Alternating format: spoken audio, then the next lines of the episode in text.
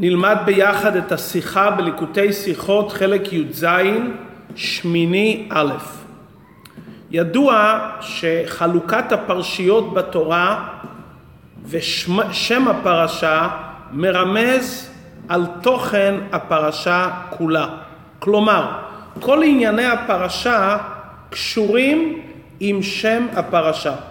גם בפרשה שיש בה פרשיות שונות, בוודאי שיש קשר תוכני בין כל אותם אירועים ופרשיות שכתובות באותו פרשה לשם הפרשה. נכון שלפעמים מצינו שמחפשים להבין את סמיכות הפרשיות, כלומר בין פרשה אחת לפרשה שלפניה, אבל כל הדברים שכתובים באותו פרשה בוודאי קשורים לשם הפרשה. פרשתנו מתחילה במילה ויהי ביום השמיני. שמיני, ככה נקראת הפרשה. שמיני על שם היום השמיני למילואים. הרי בכ"ג אדר התחילו ימי המילואים וההכנה לחנוכת המשכן, וביום השמיני ראש חודש ניסן נכנס אהרון ובניו לעשות את עבודת המקדש. בין הדברים הכתובים בפרשת שמיני נאמר בנוגע לחיות הטהורות והטמאות המותרים והאסורים באכילה וזה נקרא בפרשה זאת החיה אשר תאכלו. לכאורה מה הקשר בין הפרשה שמדברת על חיות טהורות ושאינן טהורות לשם הפרשה שמיני לכאורה פרשת צו שקראנו שבוע שעבר, בה מסופר בנוגע לשבעת ימי המילואים, לכאורה הפרשה הזו הרבה יותר קשורה בתוכנה לפרשת שמיני, כי הרי פרשת שמיני זה המשך של שבעת ימי המילואים. ובכל זאת, מה שנכתב בפרשת שמיני מתחיל מהמת... מהעניין ש... עליו אנחנו מדברים בשיעור, בשיחה, זאת החיה אשר תאכלו, יש לזה קשר מיוחד לפרשת שמיני. כדי להבין את זה, איך פרשת זאת החיה קשורה עם פרשת שמיני במובן מסוים עוד יותר עמוק מאשר שבעת ימי המילואים הכתובים בפרשה שלפניה, עלינו להקדים מה תוכן המספר שמונה. ידוע מה שכותב הכלי יקר, שכל ענייני הבריאה הם במספר שבע. והמספר שמיני הוא מספר שמיוחד אליו יתברך. משמעות הדברים, המספר שבעה לא כולל רק את ענייני הבריאה, אלא גם האור האלוקי המוגבל שמתלבש בבריאה קשור עדיין עם המספר שבע. שמיני לעומת זאת רומז לאור האלוקי הנעלה אור שלמעלה מהעולמות, אור שלמעלה מהשתלשלות. לאידך, משמעות המילה שמיני שהיא קשורה למספר שבע, כי השמיני בא לאחר השבעה, לאחר שבע ימים. כלומר, המטרה היא בעצם שהמספר שמונה יחבור למספר שבע. למרות שהמספר שמונה מרמז לאור אלוקי שמיוחד אליו יתברך, מטרתו להאיר במציאות העולם הנרמזת במספר שבע. הדברים יובנו כפי שממשיך הרבי בשיחה בפרק ה' של השיחה, בהקדים דברי חכמינו בתלמוד שכינור של ימות המשיח יהיה בעל שמונה נימין. היום אנחנו מכירים את הכינורות שיש בהם שבע נימין, לעתיד לבוא בימות המשיח יהיה כינור של שמונה נימין. מה יהיה בימות המשיח? על ימות המשיח נאמר בפסוק ונגלה כבוד השם וראו כל בשר. כבוד השם מרמז על האור האלוקי שמרומם מהבריאה ובכל זאת לעתיד לבוא הוא יתגלה באופן של וראו כל בשר. כלומר כל בשר גשמי יוכל להבין, להשיג ולראות את כבוד השם. והחידוש בדבר שלעתיד לבוא הבשר הגשמי יוכל לראות ולהרגיש את האור האלוקי באופן פשוט וטבעי. כלומר, יכול להיות מציאות שהבשר רואה את כבוד השם לא בגלל טבעו ותכונתו של הבשר, אלא מכיוון שהאור האלוקי כל כך גבוה, והאור האלוקי האינסופי מראה את עצמו אלינו. אבל בעצם זה אור אלוקי בלתי גבולי שמאיר בתוך מציאות העולם. וזה עדיין לא שהבשר הגשמי מרגיש וחש את הדברים מצד עצמו. החידוש בזמן הגאולה, החידוש בזמן הגאולה שהבשר הגשמי מצד טיבו יראה את האור האלוקי. גם בזמן שהיו ניסים לעם ישראל בקריאת ים סוף או בבית המקדש, זה עדיין לא היה באופן פשוט וטבעי. זה עדיין היה חידוש. לעתיד לבוא זה לא יהיה חידוש. העולם כעולם יראה וירגיש את האור האלוקי מצד הטבע של הבשר הגשמי. וזה חידוש נפלא. הנבואה לעתיד לבוא שתהיה, כנאמר אשפוך רוחי על כל בשר וניבאו בניכם ובנותיכם, זה יהיה באופן פשוט וטבעי. כלומר החידוש של ימות המשיח שהטבע של העולם מצד טיבו הוא יראה וירגיש את האור האלוקי. עכשיו אנחנו מבינים את הקשר בין ימות המשיח למספר שמונה. ונגלה כבוד השם, כוונת הדברים, כבוד השם זה מרמז לאור האלוקי הנפלא שלמעלה מהבריאה, והוא יתגלה בבריאה כדבר טבעי. זה החיבור בין המספר שמונה למספר שבע. שבע, כפי שאמרנו, זה הטבע של העולם. לעתיד לבוא העולם מצד טיבו יהיה כלי לאור של שמונה.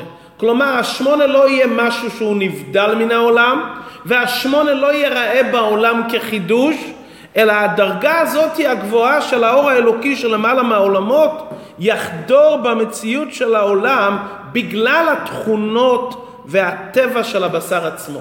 כמו שהיום, איך, מה הבשר רואה? מה העיניים רואות? העיניים רואות דברים גשמיים, ואף אחד לא אומר שזה חידוש. עין גשמית רואה דבר גשמי. לעתיד לבוא העין הגשמית תראה ותרגיש אור אלוקי מובדל מן העולם, וזה יהפוך להיות כדבר טבעי. הדבר הזה דורש ביור.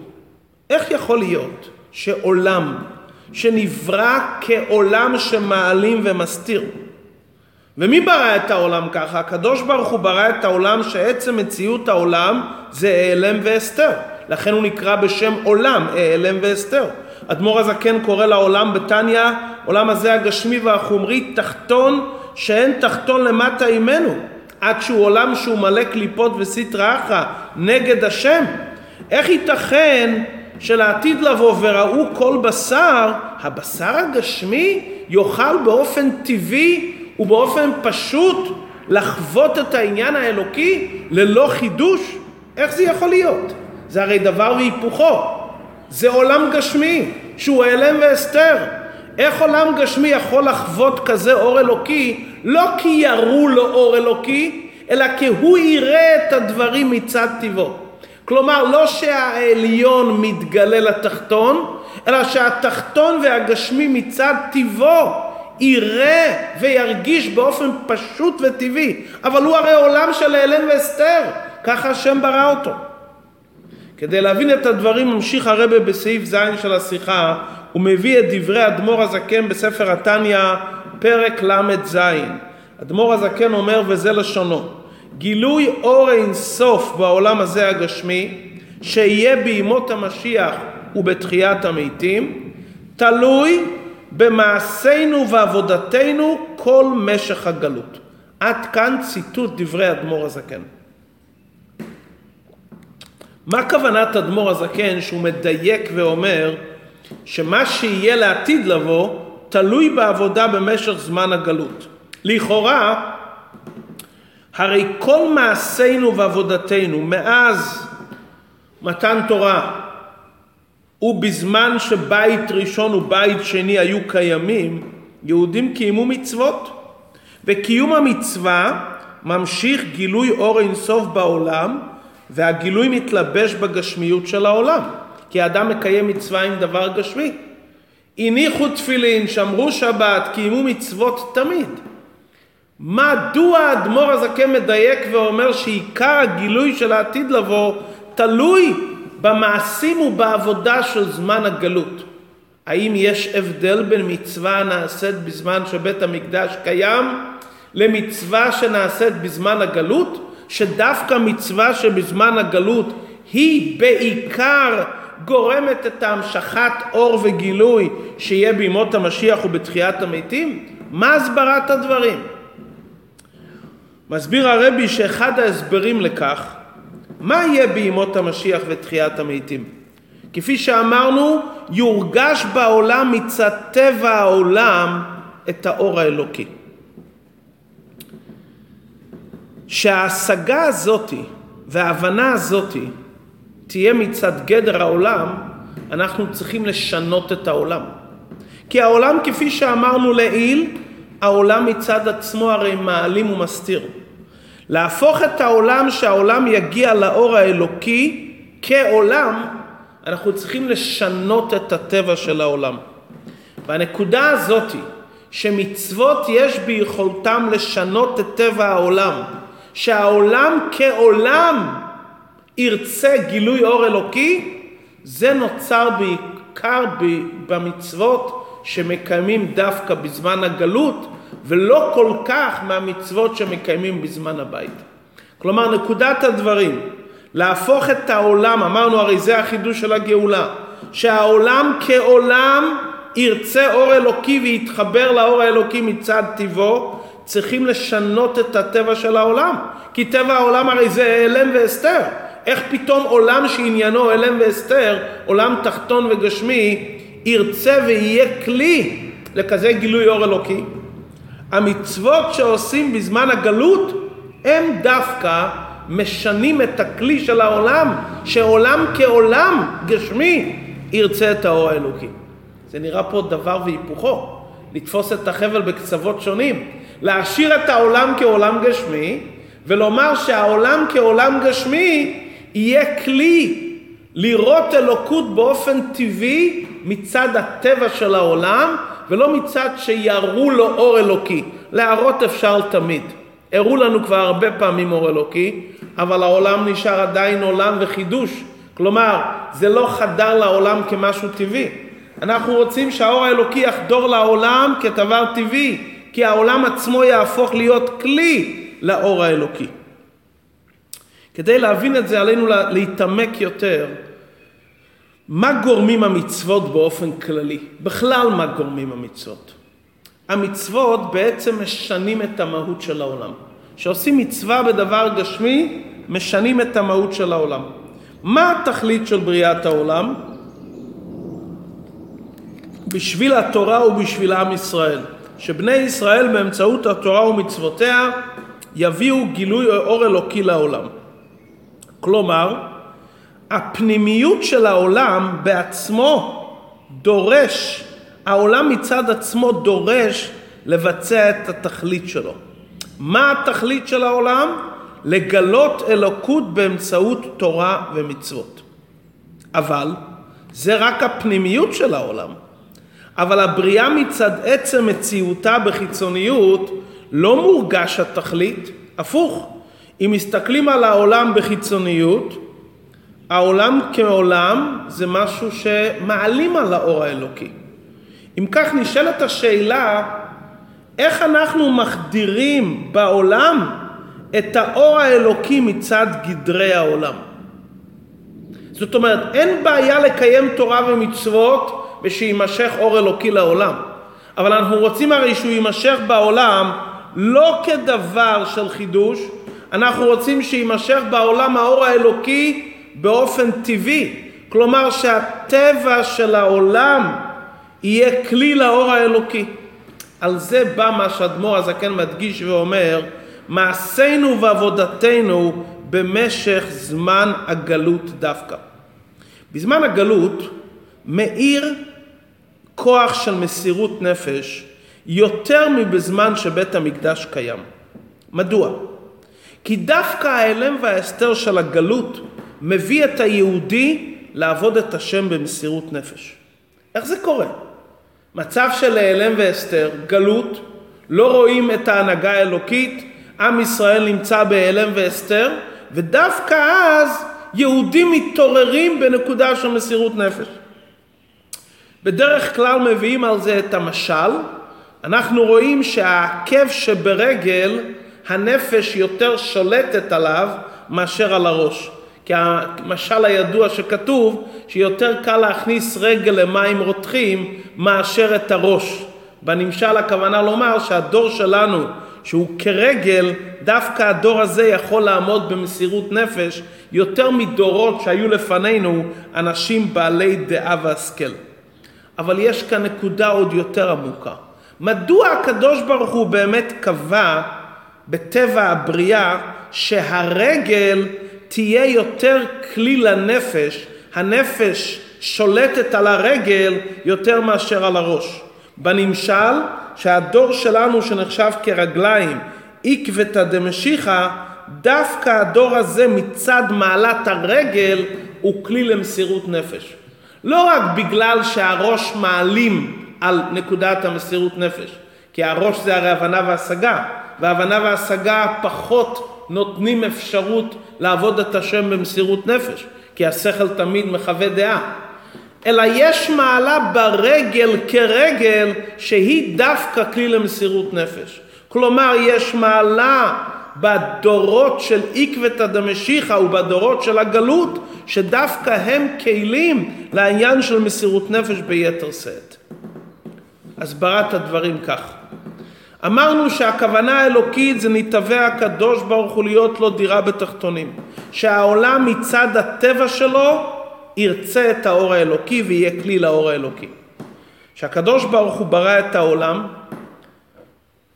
הוא הכניס בתוך העולם שיהיה בעולם את התכונה הזאתי שאעלם וחושך מחפש אור.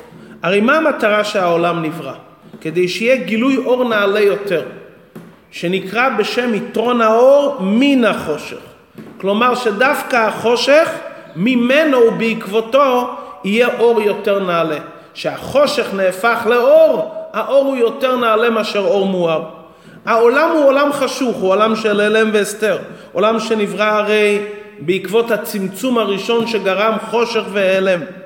הקדוש ברוך הוא הטביע את כוונת הבריאה בחושך של העולם, שהעולם מצד עצמו ירצה גילוי אור. זאת אומרת, הנקודה הזאת שהלם והסתר מושך רצון לאור, מושך רצון לנקודה של גילוי פנימי, הקדוש ברוך הוא קבע את זה בעצם המציאות של העולם. שהחושך של העולם ירצה ויהפוך להיות כלי לגילוי אור נעלה. ולכן, דווקא בזמן הגלות, שיהודי נמצא במצב של העלם מוחלט, פתאום דווקא אז, מתוך ההלם וההסתר, הוא מתעורר בתשוקה ליתרון האור מתוך החושך. מתוך ההלם וההסתר, הוא קורא לקדוש ברוך הוא בבחינת מן המיצר קראתי יודקה. כלומר, דווקא ההלם מחפש עניין של גילוי. בסגנון אחר, אם הקדוש ברוך הוא לא היה מטביע בהיעלם, בחושך, את הרצון לאור, לעולם לא היינו יכולים לשנות את העולם, להשאיר אותו כעולם, ולרצות שהעולם כעולם ירצה אור אלוקי. הקדוש ברוך הוא הטביע את הכוונה של יתרון האור מתוך החושך בתוך המציאות של העולם. שמה? שכל מצב של העלם ידרוש ויגלה ויהיה כלי לאור יותר נעלה. כלומר, מיצר והעלם מביא את האדם לרצון יותר לעניין של גילוי אור. ואת זה הקדוש ברוך הוא הטביע בבריאה, שחושך מחפש עניין של אור. ואת זה הקדוש ברוך הוא הטביע בעצם מציאות הבריאה.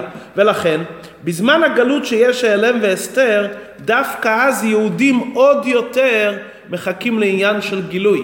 בזמן שבית המקדש קיים, שהעולם הוא לא כזה הלם והסתר, כי יהודים עובדים את השם באהבת השם, ביראת השם, עם השגת אלוקות, אז פחות נרגש שההלם של העולם רוצה גילוי אור אלוקי. כי אז האדם הרי מבין ומשיג, אז הוא מבין ומשיג. זה לא שההלם של העולם רוצה את האור האלוקי.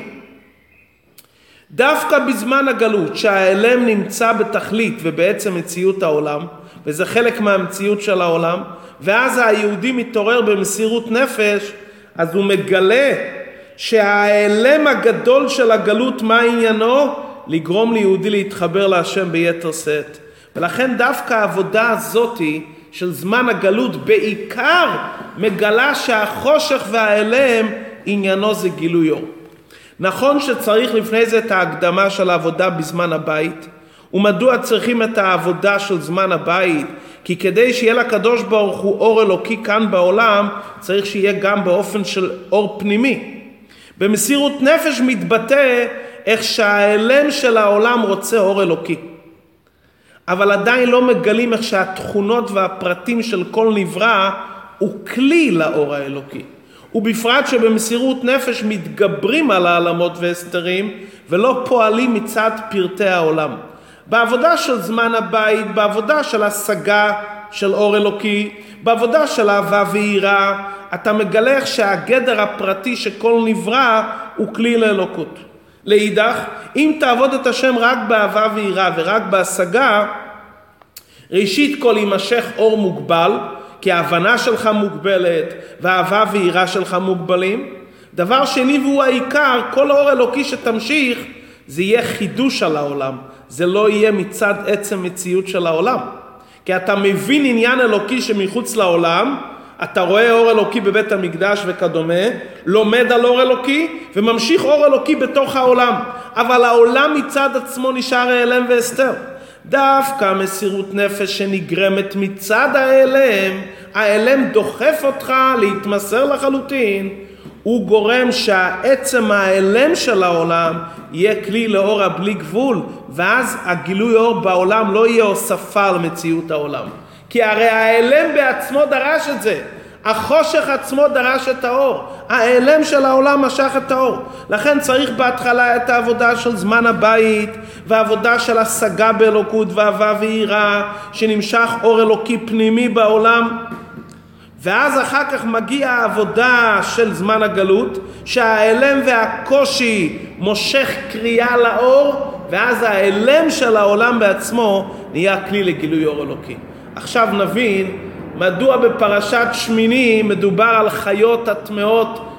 לכאורה אמרנו פרשת צו שמדברת על שבעת ימי המילואים היא הרבה יותר כלי ל"ויהי ביום השמיני. והנה להפך אנחנו רואים שמה מסופר בפרשת ויהי ביום השמיני בנוגע לחיות כשרות וטהורות? הסברת הדברים פשוטה לפי דברינו. בשבעת ימי המילואים עם ישראל עשה מה שהם יכולים מצד התערותא דלעילא. אבל הכל היה קשור עם האור של מספר שבע, אור אלוקי מוגבל. נמשך להם אור אלוקי לפי עבודתם. כל זה היה הכנה לשמיני, שהשמיני זה אור אלוקי שלמעלה מן הבריאה לגמרי, והוא כרגע יימשך בתוך הבריאה, לא בתור דבר נוסף, לא בתור מתנה, לא בתור חידוש, אלא זה יהפוך להיות המציאות של העולם כדבר טבעי מצד העולם. איפה רואים את זה בפרשת שמיני? פרשת שמיני מדברת על החיות והבהמות הטמעות שאסור לאכול אותן. לזכך את העולם צריך מהמקום של ההיעלם. יהודי פתאום רואה רגע, בעולם יש דברים טמאים, דברים אסורים. פרשת צו מדברת רק על המשכן, על העבודה במשכן, על משה, על אהרון. אני מתעסק רק עם ענייני קדושה. מתעסק רק עם אהבה ויראה והשגה בתוך המשכן, בתוך אוהל מועד.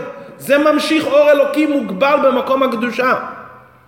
פרשת שמיני מדברת על להבדיל בין הטמא ובין הטהור, בין החיה הנאכלת בין החיה אשר לא תאכל, כלומר היא מדברת על דברים אסורים שמצד האדם היה רוצה לאכול אותם, אבל האדם יודע, הקדוש ברוך הוא גזר עליי לא לאכול אותם, ואז האדם מזכך את המציאות של העולם כהיעלם, זאת אומרת, יש כאן עולם שמאפשר קיום של חיות ובהמות טמאות, ובעולם כזה עם כזה הלם והסתר, אני מקיים את המצוות ולא אוכל את אותם דברים, ואוכל רק דברים כשרים, כי כל מטרת המצוות זה לזכך ולצרף את הבריות. זאת אומרת, מתגלה בהיעלם הכי גדול של העולם, שיש בו דברים טמאים ואסורים, כאן מתגלה הרצון העצמי של יהודי לקיים את רצון השם ומה אעשה?